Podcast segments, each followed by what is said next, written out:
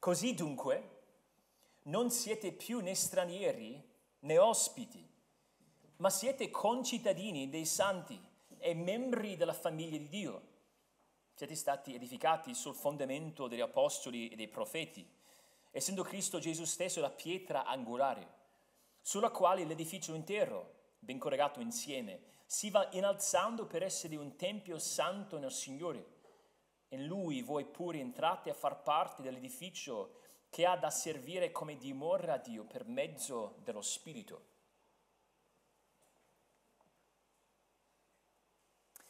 Diverse volte vi ho parlato del riformatore italiano più importante, Pietro Martire Vermigli.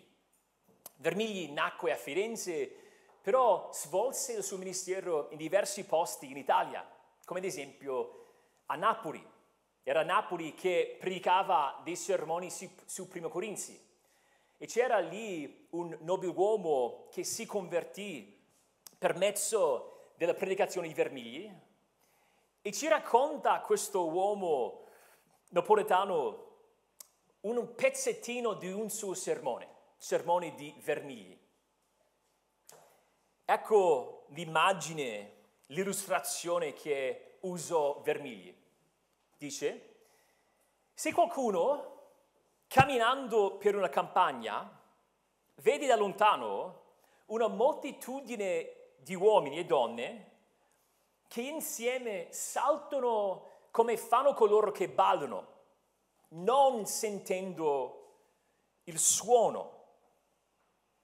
Egli giudicherà che sono dei pazzi, ma accostandosi e cominciando a sentire il suono della musica, il suono con il quale è regolato quel saltare, non li reputerà più dei pazzi, ma egli stesso prenderà piacere e si sentirà emozionare, accendendosi in lui il desiderio di entrare nel ballo, di saltare come gli altri.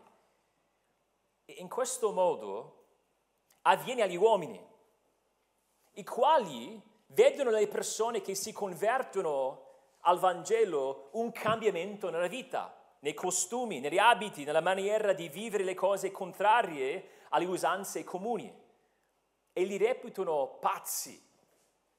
Ma quando, conversando più strettamente con loro, penetra nella loro mente quel suono dello Spirito di Dio e della sua parola, comprendendo che dalla sua armonia, dalla sua legge che sono proceduti quei cambiamenti da loro stimati pazzi, pazzia, sentendo emozionarsi, accendersi nelle loro anime nuovi sentimenti, così che lasciando il mondo e la sua vanità si uniscono a loro, rinnovando la loro vita in santificazione. È un'immagine bellissima. Immaginiamo qualcuno che cammina per il bosco e vede una moltitudine di persone che saltano, che danzano, che ballano, però non senti la musica. Tu dici, ma questi cosa, cosa fanno? Sono dei pazzi. Chi si comporta in quel modo? Però più che ti avvicini a quella scena, interagendo con loro, inizi anche tu a sentire la musica. Inizi tu a far parte di questo ballo, di questa armonia che guida, che orchestra tutto quello che sta succedendo. Sta parlando della conversione. Guardiamo dal di fuori i credenti che stanno insieme, che ascoltano la spiegazione di un libro antico e sono gioiosi. Vogliono stare insieme, vogliono parlare, conversare in un modo importante non vivono per se stessi, ma gli uni per gli altri. Pazzia sembra danzare senza musica, perché non avevamo lo spirito. Ma una volta che abbiamo lo spirito anche noi, una volta che noi sentiamo quella musica, cambia tutto. E noi ci uniamo a quei pazzi. E la cosa che ci unisce è quella musica, lo spirito che dà armonia alla nostra vita. Paolo in Efesini 2, quest'ultima parte, parla di quell'armonia, quella condivisione, quell'unità che sperimentiamo, quella cosa che ci contraddistingue dal mondo. La vita condivisa, la vita di chiesa, la vita di corpo. Noi abbiamo, come abbiamo già detto, una duplice pace in Cristo. Abbiamo una pace verticale, possiamo avvicinarci a Dio in Cristo, però abbiamo anche una pace orizzontale. È quella divisione che c'era prima tra Israele e Gentili, quella divisione prototipica, è stata superata in Cristo. Cristo ha battuto quel muro di separazione. E se Cristo è stato in grado di superare quella distinzione più decisiva, può superare qualsiasi altra distinzione che ci separa.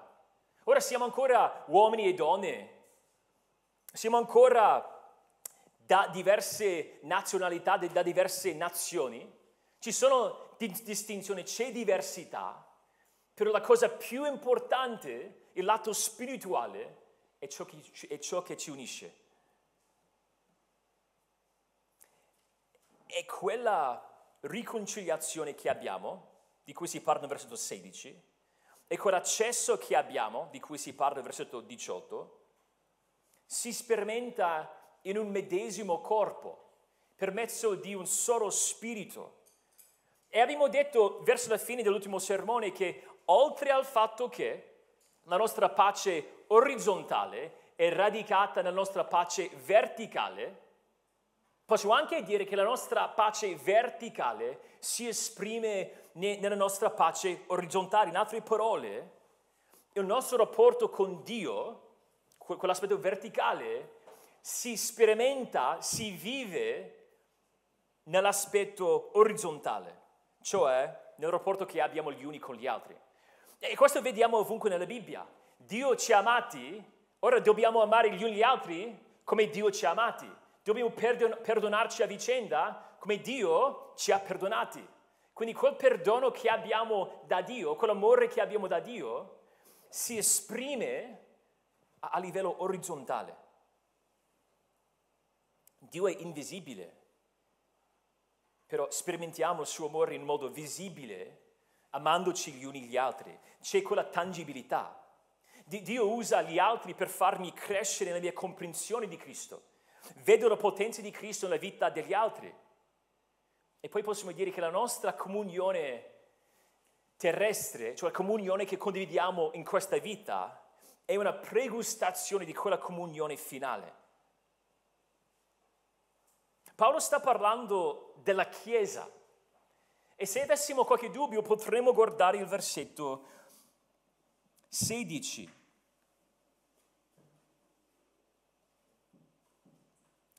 Per riconciliare tutti e due in un corpo unico. Sta parlando del corpo.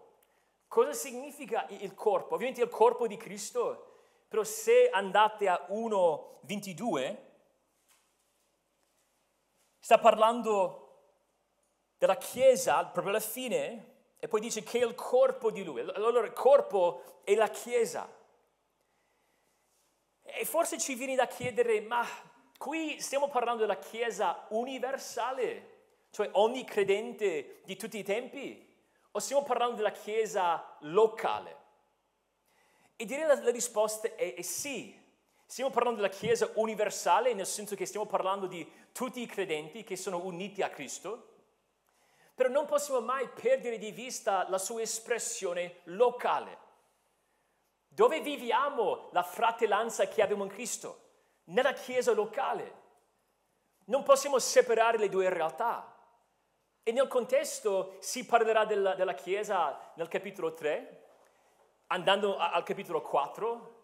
E nel capitolo 4 vedremo che ci, ci sono pastori e insegnanti che dovevano equipigiare, preparare, Efesini 4:12, la Chiesa per l'opera del ministero. Ovviamente ha in mente anche la Chiesa locale. Questo passo, la fine di Efesini 2, ci spinge a riflettere sul modo in cui contempliamo la nostra esistenza in quanto corpo di Cristo. È una domanda che proviamo a farci spesso in questa chiesa, però dobbiamo farla un'altra volta. Ma quando arriviamo in chiesa, cosa stiamo facendo? Perché siamo qua? Perché non posso stare a casa e ascoltare il mio predicatore preferito? È sempre la parola di Dio? Ho lo Spirito di Dio dentro di me? Ho altri amici che sono credenti? A che serve quello che stiamo facendo? È una domanda esistenziale. perché siamo qua? Ha a che fare con l'unità che abbiamo in Cristo. Vogliamo vivere sperimentare la, la gioia di gustare quel rapporto verticale per mezzo dei nostri rapporti orizzontali. E Paolo parla in modo particolare dell'unità che abbiamo nella Chiesa, servendosi di tre metafore. Ci sono tre metafore che parlano della bellezza dell'unità della Chiesa. Ecco la prima metafora della bellezza dell'unità della Chiesa. La Chiesa è l'ambasciato del regno di Dio. È l'ambasciata del regno di Dio. Guardate il versetto 19. Vogliamo rileggere questo nel versetto 19. L'ambasciata del regno di Dio perché, secondo il versetto 19, così dunque non siete più né stranieri né ospiti, ma siete concittadini dei santi. Ci fermiamo lì. Siamo concittadini con i santi. I santi sono tutti i credenti. Alcuni vogliono dire, ma qui i santi sono soltanto i credenti, i cristiani che sono di estrazione giudaica. No, qui stiamo parlando di santi nel senso lato. Siamo tutti santi. Come 1.1, Efesini 1.1, la lettera è stata indirizzata ai santi, cioè i credenti ad Efeso. Noi siamo concittadini, essere credente significa essere concittadino. Eravamo, secondo il versetto 12,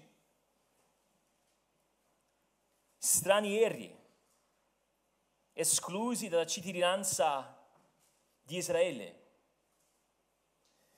Però non siamo più forestieri, perché siamo cittadini del regno di Dio. Ecco il regno di cui siamo cittadini. Filippesi 3, 20 ci dice che la nostra cittadinanza è nei cieli. No, non siamo turisti che visitano un paese. Ci, ci abitiamo, siamo residenti. Non siamo in visita al regno di Dio.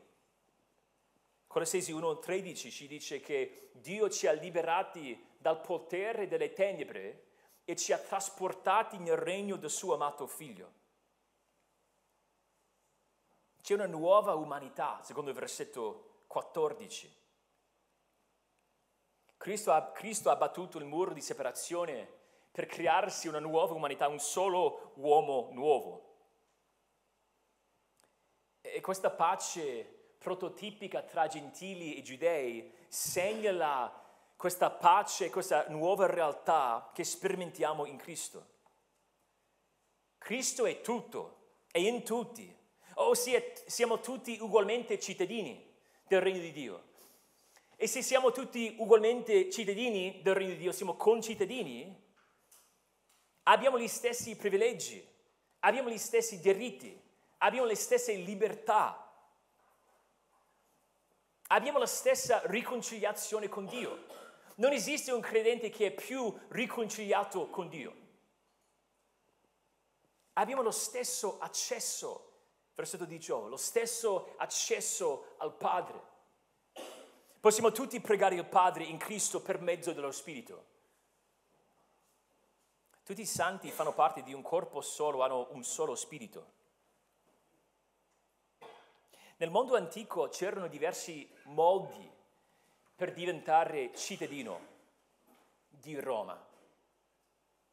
In Atti 22, forse vi ricordate, un tribuno dice a Paolo di aver acquistato la sua cittadinanza e dice per una grande somma di denaro. Di, di denaro. E Paolo rispose, ma io in realtà sono cittadino dalla nascita. E già lì vediamo che quasi quasi ci sono dei livelli, sì siamo entrambi cittadini, però quello è nato cittadino, quell'altro doveva diventare cittadino. Si può diventare cittadino italiano in diversi modi. C'è il riconoscimento della cittadinanza per discendenza. Si può diventare cittadino se si fosse un americano senza parenti italiani per la naturalizzazione. Cioè, uno straniero può naturalizzarsi richiedendo la cittadinanza italiana dopo dieci anni di residenza legale in Italia. Andiamo a finire nello stesso modo, siamo tutti quanti cittadini, però ci siamo arrivati in un modo diverso. Dobbiamo capire che la nostra cittadinanza nel regno di Dio è, è, diversa, perché tutti i credenti diventano cittadini del regno di Dio nello stesso modo. Siamo concittadini nel senso più stretto. Secondo capitolo 1, il versetto 4, noi siamo cittadini perché il Padre ci ha eletti prima della fondazione del mondo. E quello è vero per ogni credente. Oltre a quello, secondo il versetto 7 del primo capitolo, Cristo è morto per il perdono dei nostri peccati. Quello è vero per ogni credente, ogni cittadino. E abbiamo tutti quanti lo sigillo dello Spirito. 1.14. In altre parole, abbiamo una storia condivisa. E la storia che ci unisce è questa. Dio ci ha salvati nonostante chi siamo. Dio doveva superare la nostra debolezza, i nostri limiti, il nostro peccato. Doveva salvarci nonostante chi siamo. E questo è il succo delle canzoni che cantiamo, è, il succo dei messaggi che ascoltiamo, che noi siamo una nullità dinanzi alla gloria di Dio. Dio è santo e noi non lo siamo, non, non possiamo mai salire a Dio. Dio doveva scendere a noi in Cristo, doveva morire al posto nostro, doveva risuscitare provando di aver placato l'ira di Dio. E quella è la storia mia e la tua e di ogni vero credente. Ecco la storia che ci unisce. Eravamo morti e Dio ci ha vivificati. La cosa che ci unisce è la nostra fede. Abbiamo la stessa fede, cioè abbiamo la stessa interpretazione di quello che Dio ha fatto nella nostra vita. Ecco il motivo per cui la dottrina è ciò che unisce. Crediamo nelle stesse cose, crediamo nello stesso Dio. Però dobbiamo dire che il regno di Dio non è la Chiesa o la Chiesa non è il regno di Dio. C'è una distinzione. La Chiesa non è il regno di Dio, bensì un'espressione del regno di Dio nel mondo. Ecco il motivo per cui parliamo di ambasciata. Parliamo di ambasciata perché la Chiesa funge da una specie di ambasciata in questa vita. Il regno di Dio non, non, è qui, attendiamo il ritorno del nostro Re, siamo cittadini del cielo, come abbiamo già, abbiamo già detto. Allora cosa serve, a che cosa serve la Chiesa? Sarebbe la domanda da farci. Lehman nel suo libro Essere membro di Chiesa dice che una Chiesa non è un regno, è un avamposto o ambasciata di quel regno. Sappiamo che un'ambasciata è un'istituzione istituzione che rappresenta una nazione all'interno di un'altra nazione. Quando l'ambasciata americana a Milano rinnova il mio passaporto, non mi rende cittadino statunitense, bensì lo afferma ufficialmente. Non è tecnicamente gli Stati Uniti, però in un certo senso lo è l'ambasciata a Milano. Funge da quel, quel terreno, quella terra, essendo in grado di rappresentare formalmente quella realtà, cioè quell'altro paese. In un modo simile, la Chiesa rappresenta il dominio di Cristo. La Chiesa locale è il gruppo presso il quale la nostra cittadinanza celeste viene affermata e si esprime appieno. Ci raduniamo proprio perché siamo tutti cittadini e vogliamo stare insieme perché condividiamo quella storia condivisa. C'è una cosa interessante che qui a, Genova gli, gli americani si trovano. Infatti, quando noi sentiamo inglese facciamo un po' eh, inglese e dico, ah, accento inglese, non americano. Però c'è qualcosa di essere in un paese straniero e pensi, ah, quella persona è come me, quasi quasi vogliamo stare insieme. È una cosa buffa perché a volte passiamo del tempo con altri americani, di tanto in tanto, non siamo in tantissimi, in tantissimi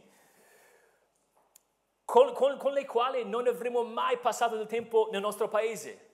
La cosa che ci unisce è il fatto che siamo americani, non abbiamo nessun'altra cosa in comune, però vogliamo stare insieme come concittadini, compatrioti, compaesani. Limen dice questo della Chiesa, la Chiesa, o qui le chiese locali, rappresentano il dominio di Cristo in questo tempo, affermano e proteggono i suoi cittadini ora, proclamano le sue leggi ora, si inchinano davanti a lui come re ora e chiamano tutti i popoli a fare lo stesso. La Chiesa è un avamposto. Il regno non è qua, però quando noi ci raduniamo e, e, e lodiamo il nostro re, sperimentiamo quella cittadinanza. I cittadini del regno di Dio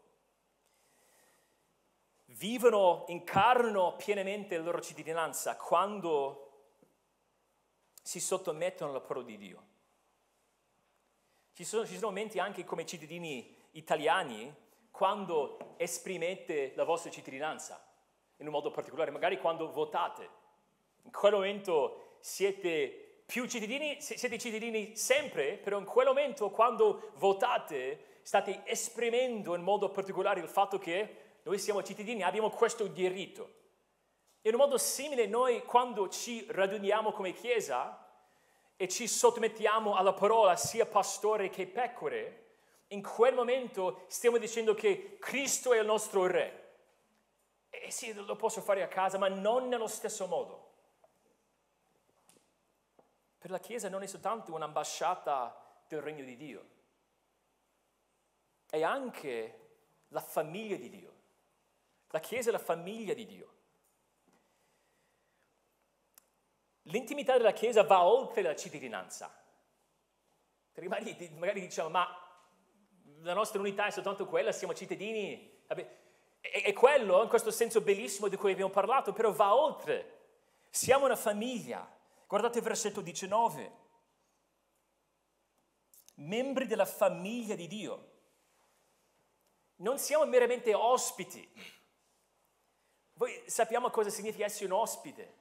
Andiamo a trovare degli amici, siamo lì e sì, anche se sono veramente accoglienti, siamo ancora ospiti. C'è una differenza tra essere ospite e inserire o iniziare a far parte della famiglia. E a volte anche come amici possiamo entrare a far parte di una famiglia e sappiamo che siamo arrivati a quel punto perché non provano a fare la figuraccia con noi a quel, uh, scusa, la bella figura, non, non provano a non fare la figuraccia con noi, smettono di voler fare la bella figura pulendo tutto. Quando tu vedi, guarda, la cucina è proprio sporchissima e loro non, non se ne importano, tu sai a quel punto faccio parte della famiglia. Non siamo ospiti, facciamo parte della famiglia di Dio. E visto che non c'è un vero credente che non è nato dal Padre, che non è figlio di Dio, siamo tutti figli di Dio, allora siamo ugualmente membri della sua famiglia.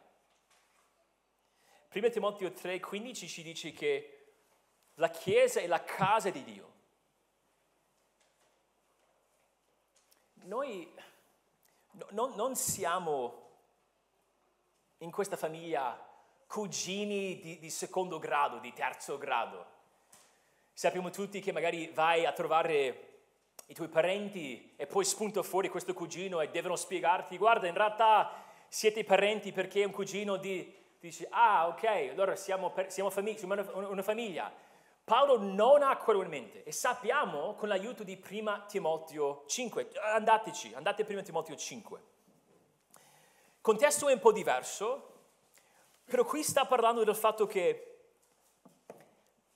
un uomo deve provvedere ai suoi, 1 Timoteo 5, 18, e c'è una distinzione interessante. Se uno non provvede ai suoi e in primo luogo a quelli della sua casa, ha rinnegato la fede ed è peggiore di un incredulo. Ora, la nostra, frase, la nostra parola, perché in greco si tratta di una sola parola, che viene tradotta in Efesini 2, membri della famiglia, è la stessa che si vede tradotta qui, 1 Timoteo 5, 18, di sua casa. Ecco la distinzione. Non stiamo parlando di i suoi, se uno non provvede ai suoi, cioè tutti i suoi parenti, stiamo parlando di quelli della sua casa sono i membri del suo nucleo familiare. Ecco di nuovo l'idea, quando noi diciamo che noi siamo la famiglia di Dio, non dobbiamo immaginare cugini, questi legami non, so, non così intimi, stiamo parlando di nucleo familiare, fratelli, sorelle. Infatti, in, in, in, un, altro, un altro contesto, quando Paolo applica il concetto, ah, scusate un po' indietro, Prima Timoteo 5.1, visto che ci state, dice, questo è il consiglio di Paolo a Timoteo, non riprendere con asprezza l'uomo anziano, ma esortalo come un padre, i giovani come fratelli, le donne, come, le donne anziane come madri, le giovani come sorelle, in tutta purezza. La Chiesa è una famiglia. E se andate a Efesini di nuovo, e indirizzate la vostra attenzione al capitolo 1, 5, sappiamo che noi siamo figli di Dio per adozione, siamo stati adottati per mezzo di Gesù Cristo come figli di Dio dal Padre. Siamo tutti nati di nuovo dallo stesso Padre, 2-4. Abbiamo tutti lo stesso rapporto con il nostro fratello maggiore, Gesù Cristo, l'unigenito del Padre. E abbiamo tutti quanti lo stesso certificato di nascita, sigillo dello Spirito, 1.13. Mentre eravamo a Roma abbiamo fatto amicizia con una signora, signora simpatica ma, ma interessante, a un certo punto ha fatto a Giovanni una domanda strana. Era una domanda sincera, però lei aveva un solo figlio e ha chiesto a Giovanna, all'epoca avevamo soltanto le due bambine, ha chiesto ma qual è la tua preferita? Eh, Giovanna ha risposto come ogni brava mamma, no, no, una preferita, sono tutte e due le mie preferite. Le amo entrambe, come direbbe qualsiasi mamma.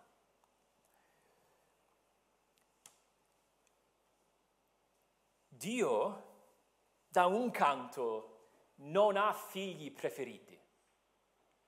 E sbagliamo la grande se guardiamo un altro credente e siamo tentati a pensare, ma ovviamente quello è veramente amato da Dio. Sì, Dio mi ama, però non tanto quanto quello.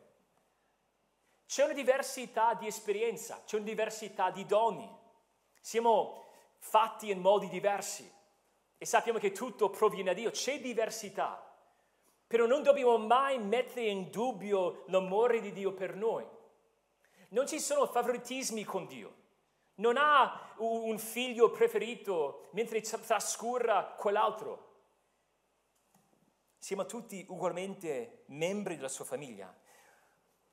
Però detto in un altro modo, ha, ha, un, suo, ha, ha un figlio preferito, Gesù Cristo, l'unigenito del Padre, il figlio eterno. Ma ecco la cosa bella, cambiando leggermente metafora, noi siamo in Cristo, facciamo parte del suo corpo. Quindi un altro motivo per il quale non devo mai dubitare del suo amore per me è perché sono in Cristo. E quell'amore perfetto che ha per il figlio, quell'amore che esiste da sempre, è anche l'amore che ha per me perché sono in Cristo. Non dobbiamo allora creare un'unità. Non dobbiamo dire, ok, facciamo un incontro e proviamo a capire, ma, ma perché dovremmo essere uniti. Cos'è la base della nostra pace? No, non dobbiamo fare così. Noi siamo una famiglia. Siamo già membri della famiglia di Dio. È vero che due fratelli possono trattarsi come nemici, ma non toglie il fatto che il sangue li unisce. Efesini 4.3, l'abbiamo letto stamattina prima, dobbiamo conservare l'unità che abbiamo nello Spirito. Dobbiamo crescere nella nostra comprensione di quello che condividiamo. Anche quando viaggio e sono fuori casa, fuori città, mangio da solo, triste, in aeroporto, da solo, faccio ancora parte della mia famiglia sono ancora marito, sono ancora papà. Però quando torno a casa e ci sediamo a tavola, siamo tutti riuniti, tutta la famiglia, in quel momento siamo più famiglia, perché stiamo sperimentando la realtà di quello che siamo. La riunione, la, la, nel nostro incontro, la riunione la domenica è, è come quello. Ci raduniamo e siamo sì, sempre membri del corpo di Cristo, nel senso universale, ci sono alcuni che sono membri di questa Chiesa e siamo sempre tale anche quando non siamo insieme, però quando ci vediamo sperimentiamo la pienezza di quella nostra unione. E, e oltre a quello sperimentiamo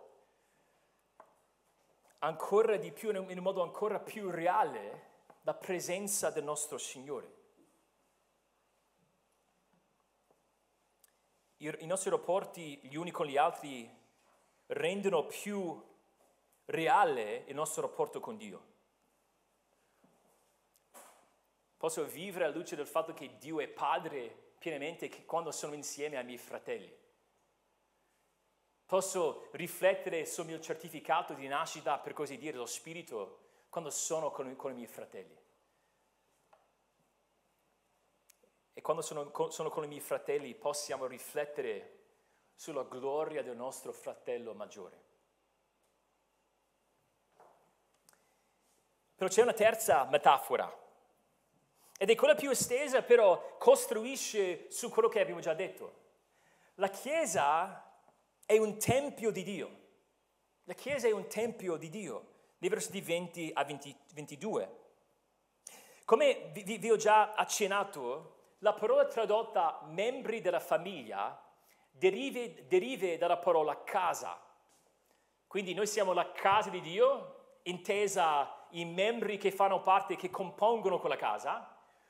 Ora Paolo vuole passare da, dalla casa intesa membri della famiglia a parlare di un edificio, ma non soltanto di una casa, la casa di Dio in un altro senso, il Tempio.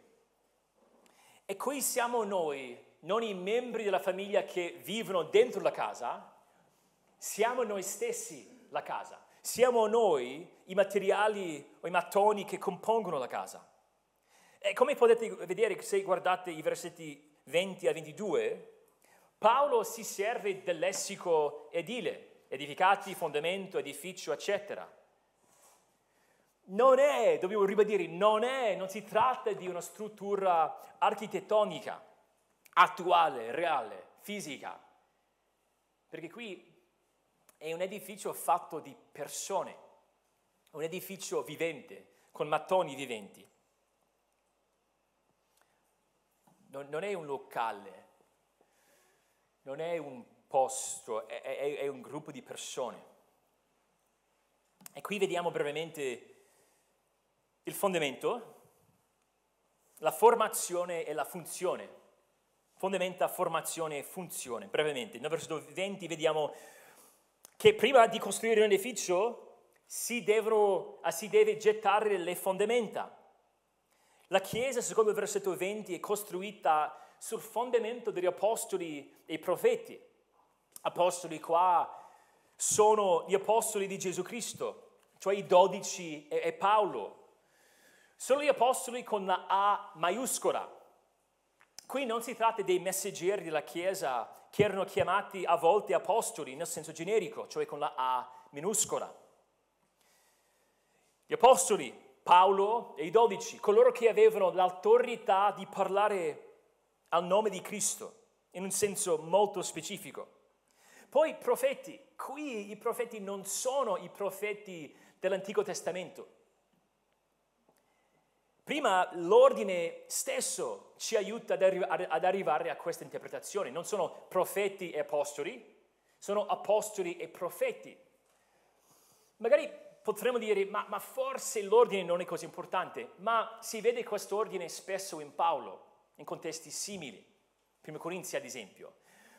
Però la cosa più importante a livello interpretativo è il terzo capitolo. Guardate a 3.5, perché in Efesini 3.5 troviamo la stessa identica frase. Qui vi dico che Paolo sta parlando del mistero che era prima nascosto che poi è stato rivelato nel ministero di Paolo. Quindi stiamo parlando del nuovo patto, del Nuovo Testamento. E troviamo, 3.5, nelle altre epoche non fu concesso ai figli degli uomini di conoscere questo mistero, così come ora, ma a, a, per mezzo dello Spirito è stato rivelato per mezzo dello Spirito è stato rivelato ai santi apostoli e profeti di Lui. Allora, quali profeti sono? Sono i profeti che facevano parte della fondazione della Chiesa. Sono persone che avevano il dono di ricevere una nuova rivelazione dal Signore per poi trasmetterla alla Chiesa. Erano simili in quel senso agli apostoli. Gli apostoli avevano un'autorità ancora più importante, però entrambi avevano questo ruolo di trasmettere la rivelazione di Dio. Avevano una missione preparatoria. Sappiamo che una volta che abbiamo, una volta che la Chiesa ebbe il canone completo, il canone chiuso del Nuovo Testamento, non avevamo ancora bisogno di quei ruoli. E infatti ecco l'immagine. L'immagine è di un fondamento già gettato. E se pensiamo in un contesto più moderno, una volta che si getta il cemento e lo si stende e poi si indurisce, si solidifica. A quel punto non c'è da fare ancora per quanto riguarda il fondamento, a quel punto dobbiamo soltanto costruire su quel fondamento, costruire sopra il cemento. Però ancora più fondamentale degli apostoli e dei profeti è Cristo stesso. Cristo, secondo il versetto 20, è la pietra angolare. Era la pietra angolare perché era quella pietra su cui si reggevano gli incroci dei muri, sosteneva l'incrocio dei muri. Era anche importante perché guidava la posa delle altre pietre. Se la pietra angolare era in bolla, tutto l'edificio sarebbe stato livello. Quando si fa la gettata del cemento armato, di solito si costruisce una cassa a forma di, di legno, una specie di cornice, e poi si riempie, si versa il cemento armato dentro, ed è dentro che si solidifica e, e prende la sua forma. Quindi questa cassa forma in qualche modo, funziona in modo simile alla pietra angolare.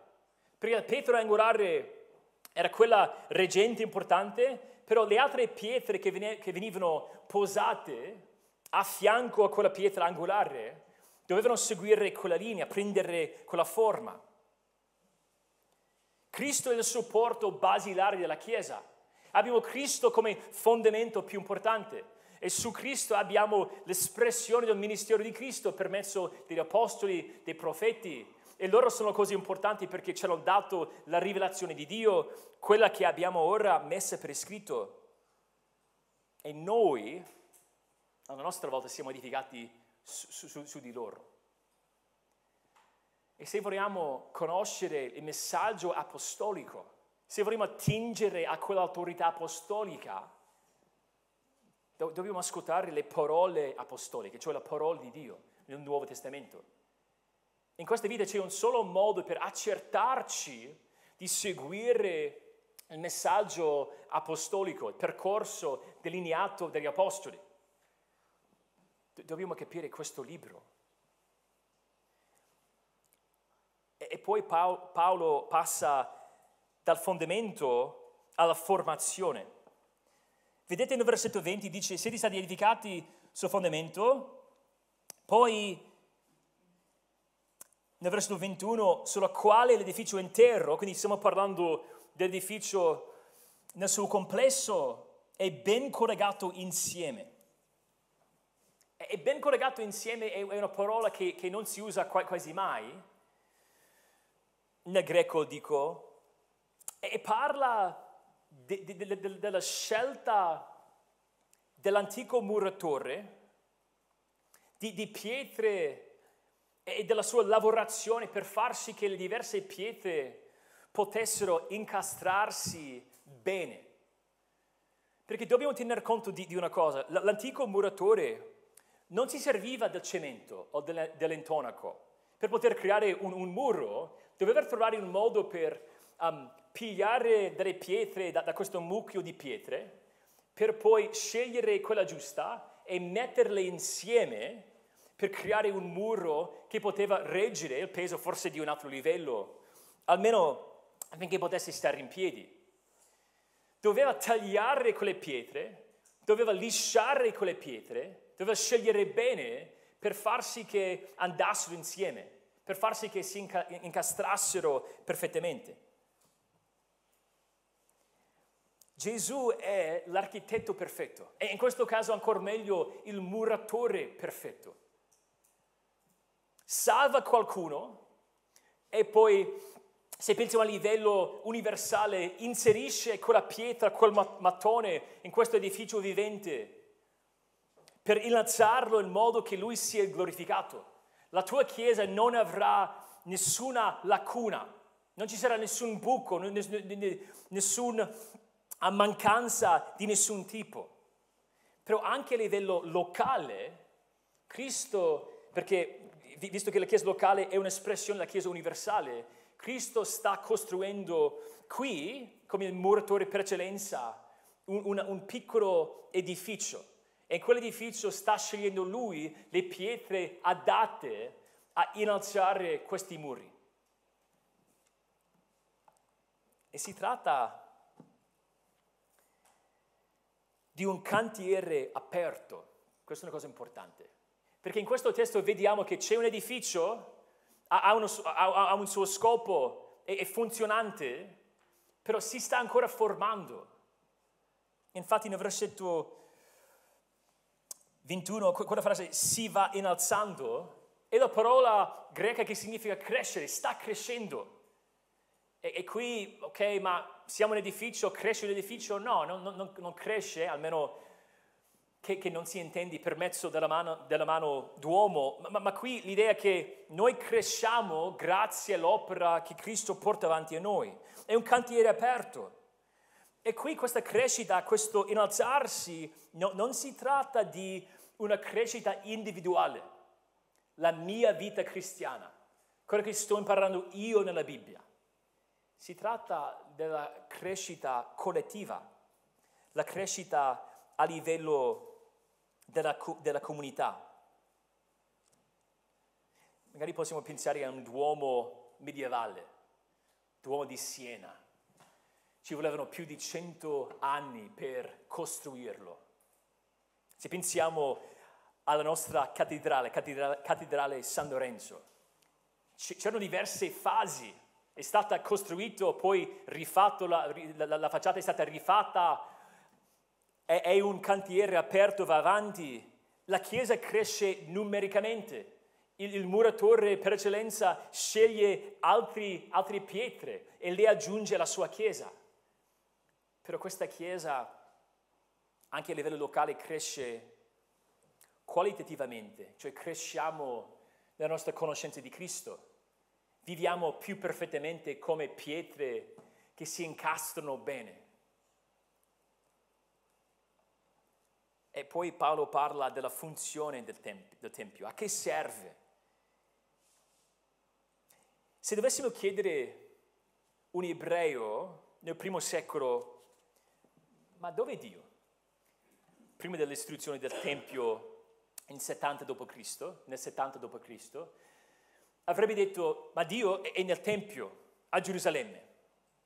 Se dovessimo chiedere a un gentile di Efeso, oppure un gentile dell'Asia minore, ma dove è Dio? Do- dove abita Dio?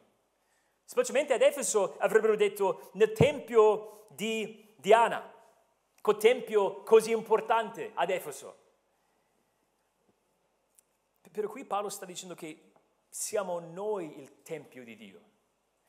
E viene descritta in due modi. C'è nel versetto 21 un Tempio santo nel Signore. Siamo il Tempio santo e di nuovo c'è crescita, c'è movimento. Stiamo diventando quel Tempio perfetto. E poi nel versetto 22 siamo la dimora di Dio per mezzo dello Spirito. E dimora di Dio anche è, è un termine che si trova nella 70 che descrive il Tempio. Noi siamo il Tempio di Dio. E la presenza di Dio si manifesta per mezzo dello Spirito. Magari a questo punto pensiamo, ma possiamo dire che noi siamo, cioè io sono personalmente il Tempio dello Spirito? Sì, fino a un certo punto, perché lo Spirito dimora personalmente in ognuno di noi in quanto siamo credenti. Quello è vero. Come abbiamo visto nel capitolo 1, se parliamo del sigillo dello Spirito, la caparra dello Spirito, è qualcosa che abbiamo personalmente. Però qui Paolo ha qualcos'altro in mente. Sta parlando di nuovo di questo aspetto collettivo. Sta parlando della Chiesa, non l'edificio, ma l'edificio vivente come il Tempio di Dio. Andate a 1 Corinzi 3. 1 Corinzi 3 parla di questa immagine. E stiamo parlando qui anche di un edificio. Paolo si serve de- de- della, dell'immagine di un edificio anche qui, 1 Corinzi 3, e poi dice, 3,16, non sapete che siete il Tempio di Dio e che lo Spirito di Dio abita in voi? Se uno guasta il Tempio di Dio, Dio guasterà lui, poiché il Tempio di Dio è santo e questo Tempio siete voi. Qui non sta parlando delle dimore dello Spirito a livello individuale, sta parlando delle, dimore dello Spirito a livello collettivo in un modo unico, in un modo speciale. Nello stesso senso in cui si poteva dire sotto l'antico patto, Dio è nel Tempio, era nel tabernacolo in un modo speciale, la tenda di convegno, poi era in un modo speciale nel Tempio. Oggi possiamo dire, quando il popolo di Dio si raduna, in quel momento si vede in modo speciale, si sperimenta, avrei dovuto dire, si sperimenta in modo speciale la presenza di Dio. Noi siamo il Tempio di Dio. Si vede la stessa cosa in Matteo 18, lì è un contesto di disciplina nella Chiesa, però la Chiesa è riunita. E Gesù in quel contesto dice, sarò in mezzo a loro, cioè quella chiesa riunita, sarò in mezzo a loro. E magari ci viene da dire, ma, ma Gesù, in quanto Dio, è onnipresente. Allora cosa intende? Si parla della sua dimora, della sua presenza speciale. E quando noi arriviamo in chiesa, ognuno di noi avendo lo Spirito Santo personalmente, e facciamo le cose insieme che il Signore ci comanda di fare, ascoltare la parola predicata, cantare insieme, pregare insieme, donare gli uni per gli altri, fare la Santa Cena insieme. Quando facciamo quelle cose, noi, noi siamo il Tempio di Dio.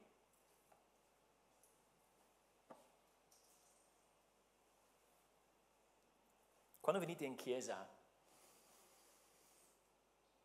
perché venite? Quando siete stanchi e dice, ah, sarebbe be- bellissimo dormire un altro paio d'ore. Capisco quello. Possiamo dire siamo qui perché dobbiamo, il Signore ci comanda di essere qua, quello è vero, però dobbiamo ricordarci che sta succedendo qualcosa di incredibilmente speciale. Siamo cittadini del regno di Dio. La Chiesa è l'ambasciata del regno di Dio. La Chiesa è la famiglia di Dio. E noi siamo, in quanto Chiesa, il Tempio di Dio. Signore, ti ringraziamo per questo studio, per la tua parola. Abbiamo tutti oh Signore, bisogno di cambiare il modo in cui riflettiamo sulla Chiesa. Preghiamo che possiamo gioire, che possiamo cambiare completamente il modo in cui riflettiamo sul corpo di Cristo. Oh, Padre, so che ogni Chiesa è imperfetta in questa vita, noi sperimentiamo soltanto l'inizio di queste realtà però prego che possiamo sempre di più in questa Chiesa sperimentare la pienezza di queste realtà. Prego queste, prego queste cose, ringraziandoti per la Chiesa, nel nome di Cristo. Amen.